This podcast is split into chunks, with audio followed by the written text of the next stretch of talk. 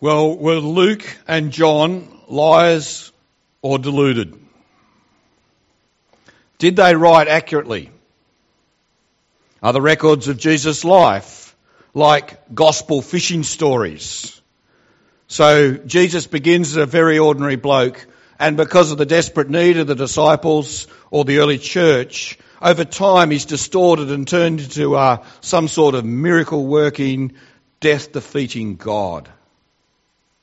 That's what people believe. They believe the distortion is actually deliberate or accidental. The Gospels are just mythological accounts written down well after the actual events, well after all the eyewitnesses are dead, so no one can dispute what was written. How do you know that the Gospels are true?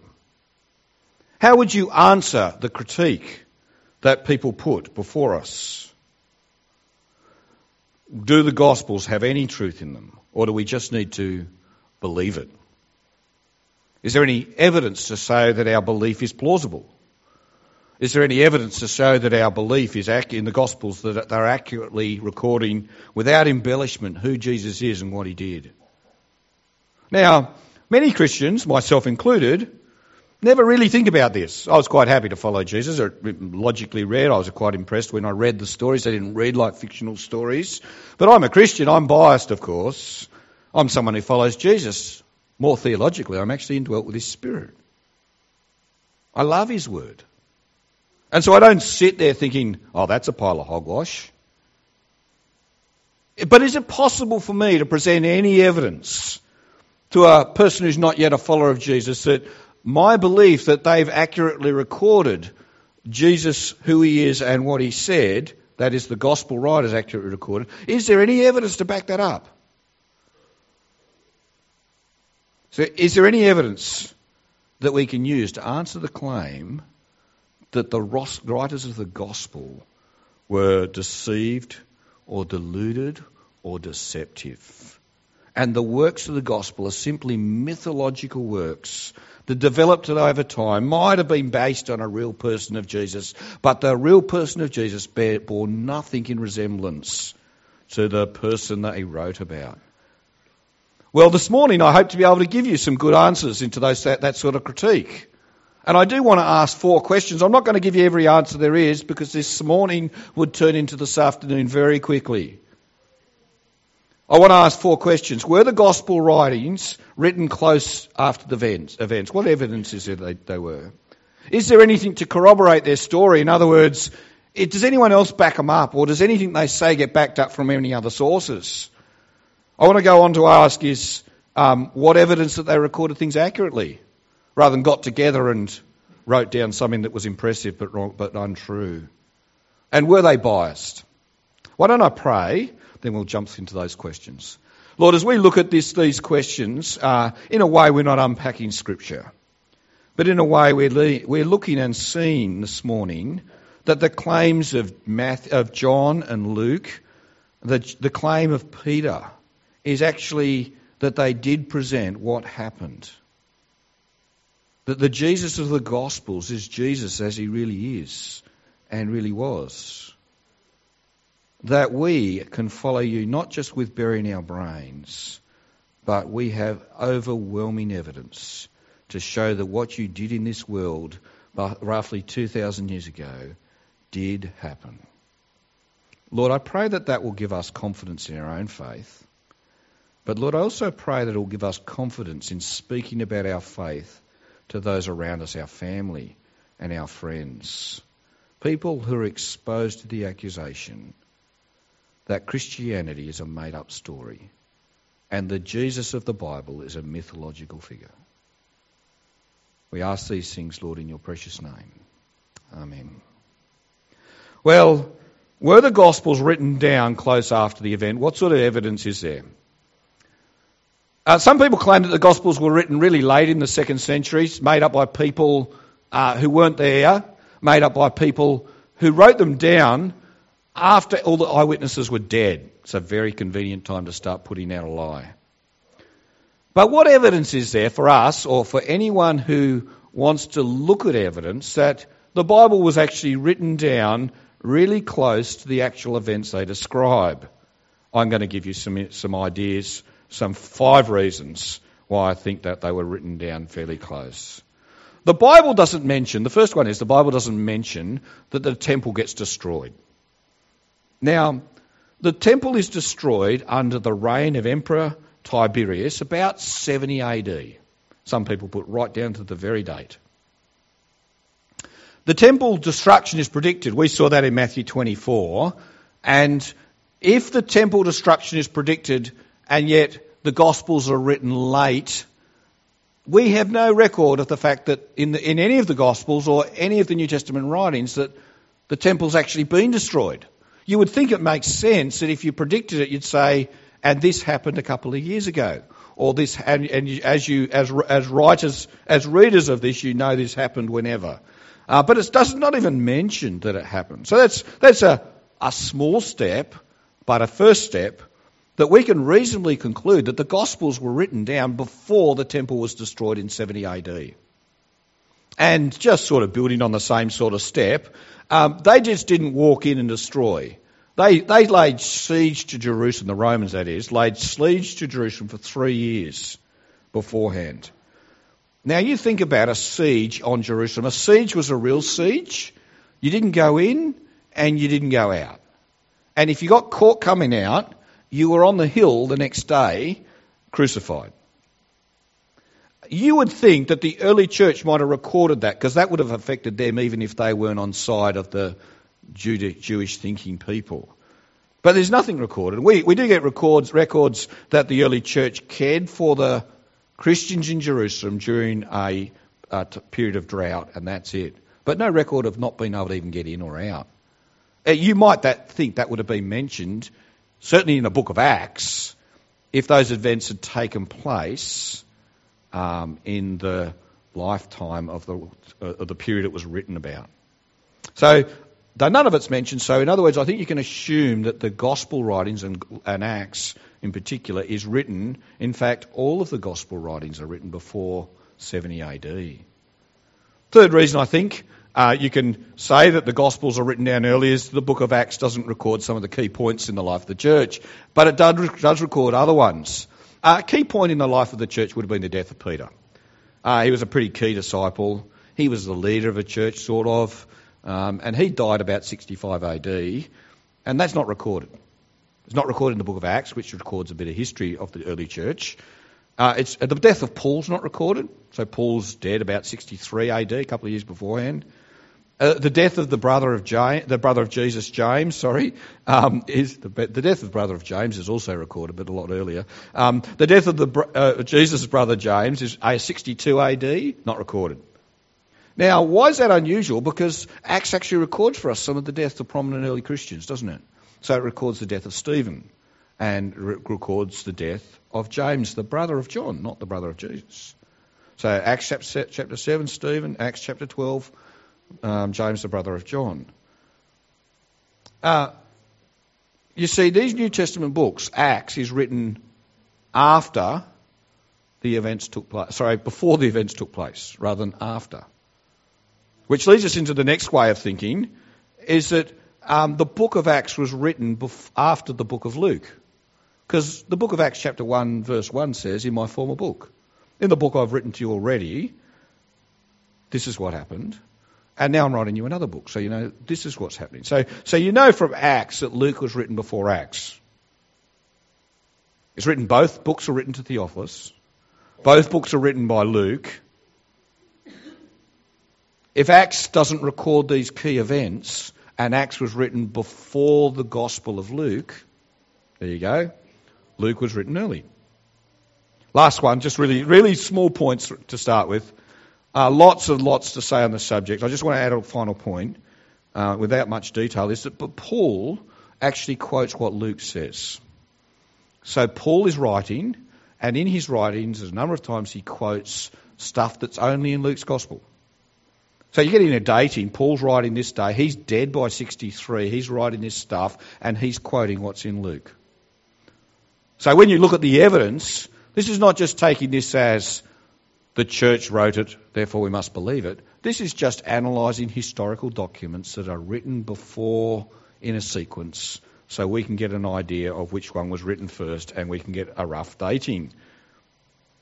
So if you're going to ask the Gospels, ask if the Gospels are written in early to the events that they're writing about, the death and resurrection of Jesus, the life, death and resurrection of Jesus, you could say quite easily they were written before 70 AD. You could say quite easily they were written before 67 AD when the siege began, before 65 AD, before 63 AD, before 62 AD when those prominent leaders were killed.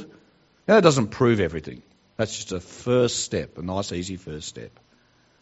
Is there anything to corroborate what the Gospel writers say? It's sometimes argued that the Gospel writers wrote these words well after the event, but they wrote legends and childish stories. Albert Einstein believed that. Whether he believed it just before he died, I don't know, but he certainly wrote down that he believed it. They said the Bible was primitive legends that are pretty childish, and there are plenty of other people who want to echo those thoughts. So is there evidence to support what Albert Einstein says, or is there evidence to support what the Gospel writers might say? Can what they've written be checked against other things to work out whether or not they've been written accurately? There are a number of things you can say here. When the Gospel writers wrote down what they did, they accidentally supported each other in the stories. Let me give you an example of what I mean. There's tons of these examples. I'm just going to give you two. Jesus is before Caiaphas, and Matthew records to us, for us, that they spat on him and they beat him with their fists. I think we already know that. Matthew also records that they asked Jesus a very strange question. Who hit you? Now, if I was to get Dave out here and job him one and then ask who hit you, you'd think that's a stupid question. I'm not planning to do that right now, so don't. But Matthew doesn't tell us why that's an answer to why that's a silly question. But if you go to Luke's Gospel, Luke tells us a really important detail that helps us understand that that's a sensible question to have asked. Luke tells us that they blindfolded him. Okay, so Matthew doesn't tell us that fact. He just says the question that they asked. The Gospel writers unintentionally support each other's story. Let me give you a more complicated and a better insight example of the many I could give you. The feeding of the 5,000, recorded in all of the Gospels. Mark records it for us in Mark chapter 6, verses 30 to 44. I do encourage you to go and read this so you know the detail. And it says in there that there were many people there. There was a large crowd that gathered around as Jesus... Well, it says there's 5,000, doesn't it?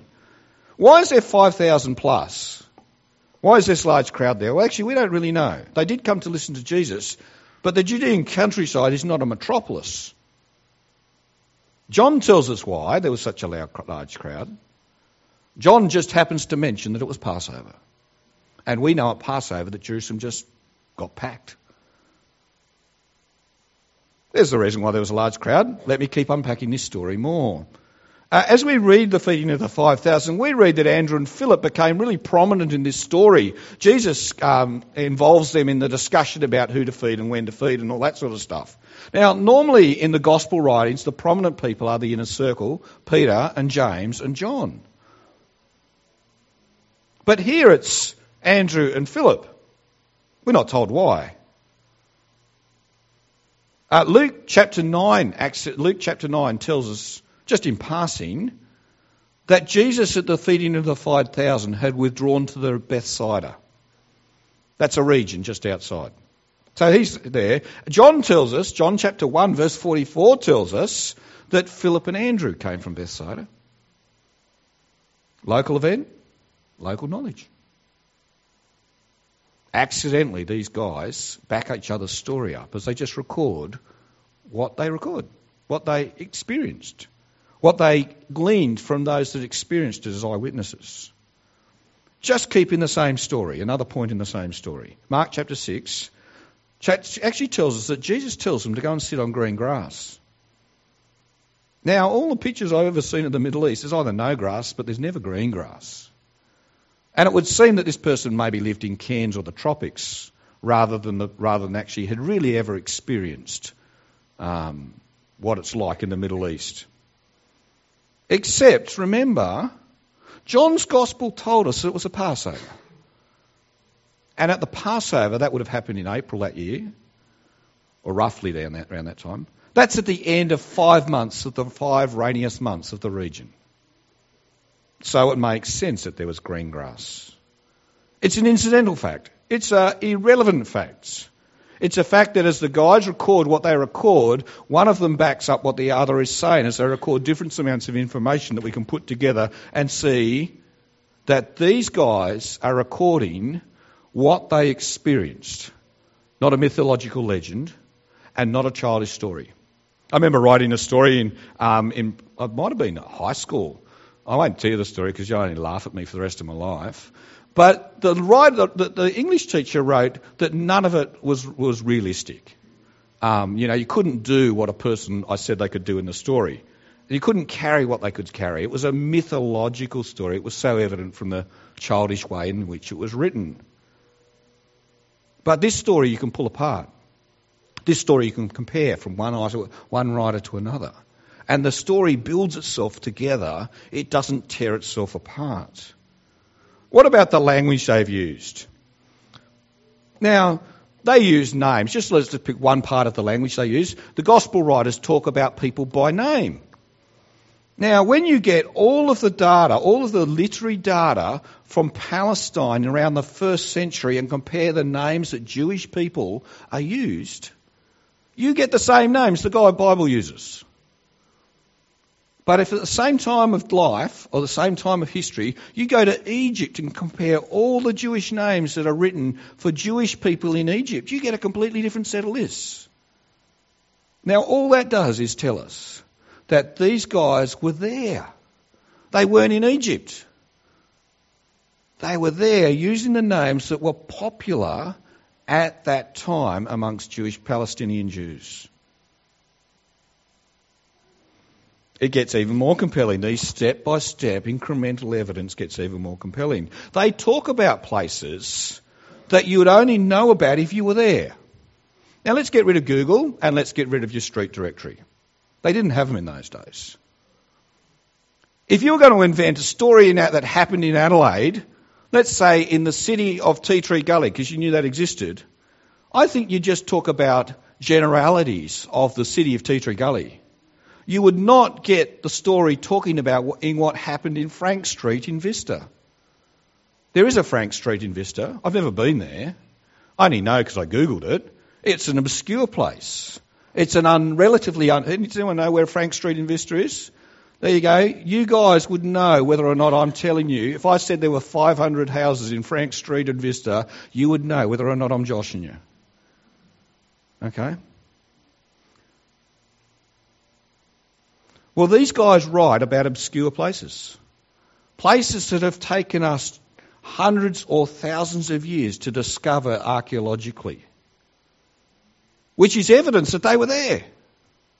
Because this area not only is recorded for us in writings of the past, after those writings, Roman armies came in and smashed the place. So you had to be there at that stage to have actually known these places existed. You couldn't have made it up 200 years later. Let's keep building the evidence.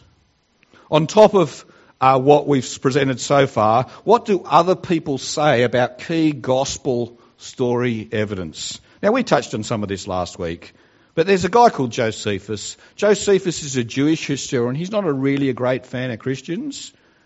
He lived from 37 to 100 AD. That's his time frame. But he wrote about key gospel-related issues concerning the person of Jesus that show that the story was not a developing fish story, but he wrote about it because it happened in his lifetime. Tacitus, who's a Roman historian, 56 AD to 117 AD, he includes key gospel story elements in what he writes. He's a hostile writer, but let me tell you, he's not writing about Jesus, the great bloke who did nothing, that later developed into a fishing story. He's writing about Jesus, who was a miracle worker, whose disciples claimed to have risen from the dead, that was put to death under Pilate and things like that, key gospel elements. This is not a developing a legend. And then when it comes to archaeological evidence, Hundreds or thousands of years later, people have gone and dug up things. And the things that they've dug up are random and all over the place. When you dig up things, you don't normally go there with a map knowing exactly what's there. And so you stumble across things as you dig. They've stumbled across the pool of Bethsaida, the pool of Siloam. I think one of them they were putting a sewage works in Jerusalem. And they discovered what the Bible talked about. The things that these people there on the day wrote about were discovered almost 1900 years later. Archaeological evidence, which is really random, showed that the details that they wrote about are true. Quirinius, a governor, Pontius the Pilate, was not in a plane. He was actually a Roman procreator, probably was a procreator as well, a Roman governor. Erastus, he was one of the city treasurers. Paul writes about him in Romans chapter 16, verse 23. They uncover a plaque that talks about Erastus, the city treasurer. You can't make this stuff up unless you're there, because you don't know at the time you're making it up that people are actually going to dig up the evidence for it later. Or maybe they just made it all up and carefully buried the evidence too.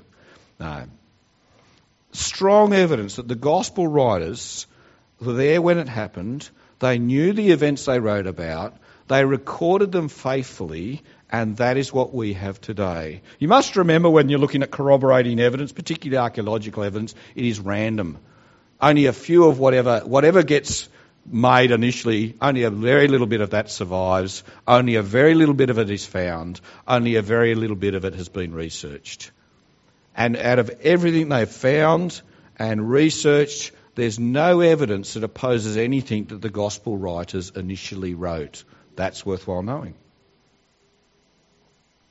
When it comes to asking if the gospel writers have distorted what was original over time, so did it start off with this story that really the Chinese whispers game went haywire? There are lots of accusations made against the Gospels based on that. Were the Gospels preserved? Were the Gospels corrupted? Did they get some of the detail right? And that's the stuff that happened to get supported by archaeological evidence. But they then get most of the detail about Jesus wrong, which is what some people believe. Well, let me tell you, there's an overwhelming amount of evidence to show that the Gospels have been faithfully preserved, recorded and re-recorded. I could take you and look at all the manuscript evidence, but I won't do that. I want to throw out every manuscript we've ever found of the Bible. I want to throw out every copy of the Bible that you have and then ask the question, is there anything we've ever found that backs up the story that this wasn't some sort of developing legend? I want to take you to the disciples of the Apostle John. All of the disciples, all of the initial disciples, the 12, had other people they discipled. We read about that in the Bible. John had many people that he discipled and people he taught in the Christian faith. We know of two of them. And those two that we know of wrote down, A, that they were disciples of John, and B, what they were taught. And we have copies of it today. We have Ignatius and Polycarp. Ignatius lived between 35 AD and 117 AD, and Polycarp lived between 69 AD and 115 AD. We have these two guys. They wrote down what John discipled them in. You interested to know what they record about Jesus? Hold your breath. If we throw out all of the Bible, we throw out all of the manuscripts, what did these guys... And sorry, there's another guy, Clement. I think Clement was a disciple of Paul, but I didn't write that down. This is what we know about Jesus. He was a man in the line of David, conceived by the Holy Spirit, the only begotten Son of God, born from the Virgin Mary, announced with a star. He came forth from God and manifest God's will and knowledge. He was baptised by John the Baptist and lived a humble, unassuming, perfect, sinless life. He spoke the words of God and taught many people divine truth. Although Jesus was anointed with oil, he was unjustly treated, whipped, condemned, and ultimately executed on the cross. This took place during the reign of Pontius Pilate and the reign of Herod the Tetrarch. Jesus' death was a personal sacrifice he offered to God on our behalf as payment of the debt of our sin. Jesus proved its divinity by physically rising from the dead, appearing to Peter and to the other disciples, eating with them, encouraging them to touch him and see for themselves. The disciples were so emboldened by their observations of the risen Jesus that they became fearless, understanding that his resurrection ensured eternal life, and the resurrection of all who placed their faith in him. Jesus returned to his Father and now reigns in heaven. Did you get the gospel in that? Did you get what Jesus had done? Throw the Bible out. Just take what the first disciples of John and this guy Clement spoke about, and the reliable writings from those three guys only. There's plenty more, and that's what you have. Was it a developing story? No. Is there any evidence that it was a developing story? No. The Gospels tell us far more than these guys do, don't they? But these guys confirm all the stuff that we need to know to put the Gospel together. Were they biased? Well, I guess you could say they're biased. What would be a smart question to ask is, what made them bias? Everyone's got biases. They're people who go for Port Adelaide. What made them bias? Beggars belief, actually. They're people who go for crows. What made them biased? A whole pile of circumstances, none of which makes sense either. You get the idea, we all have our biases. The question that's far better to ask is, what makes us biased? What is it that turned Paul from a killer to a proclaimer? We touched on that last week. The risen Lord Jesus, he says it time and time again. What is it that turned James, the brother of Jesus, from the skeptic to the head of the church in Jerusalem? The risen Lord Jesus. What is it that made the disciples emboldened in their faith? The risen Lord Jesus. That's what made them biased. What was in it for them? Remember, Koorong didn't exist? No speaking, no TV evangelist wasn't popular. No money. No power. They lost everything. The people who had power over them put them to death. That didn't take long sometimes. There was no increased status. It's not like the church when the church developed into my Lord the Bishop sort of rubbish. This is put your head up for Jesus. You might stay the leader of the church for a short time, but it won't be for long. It wasn't good for picking up the girls. It didn't give you any relationships advantages at all. Every single one of them died for their belief that they saw the risen Jesus. Or John, he was imprisoned on the island of Patmos. Now, all I'm trying to show you is that the Matthew, Mark, Luke and John writers reliably recorded what evidence, the person who Jesus is and what he did. And the evidence for that is massive. I've only touched a small bit. You can know for certain that the gospel writers were reliable. Now, you might turn around and say, well, I don't really care, I believe it anyhow. Well, think of your children and your grandchildren.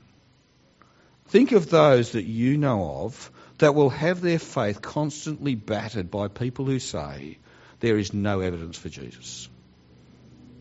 For people who mock the Christian faith and say that the Jesus of reality has nothing to do with the Jesus of the Gospels. He is a fictional character in the Gospels.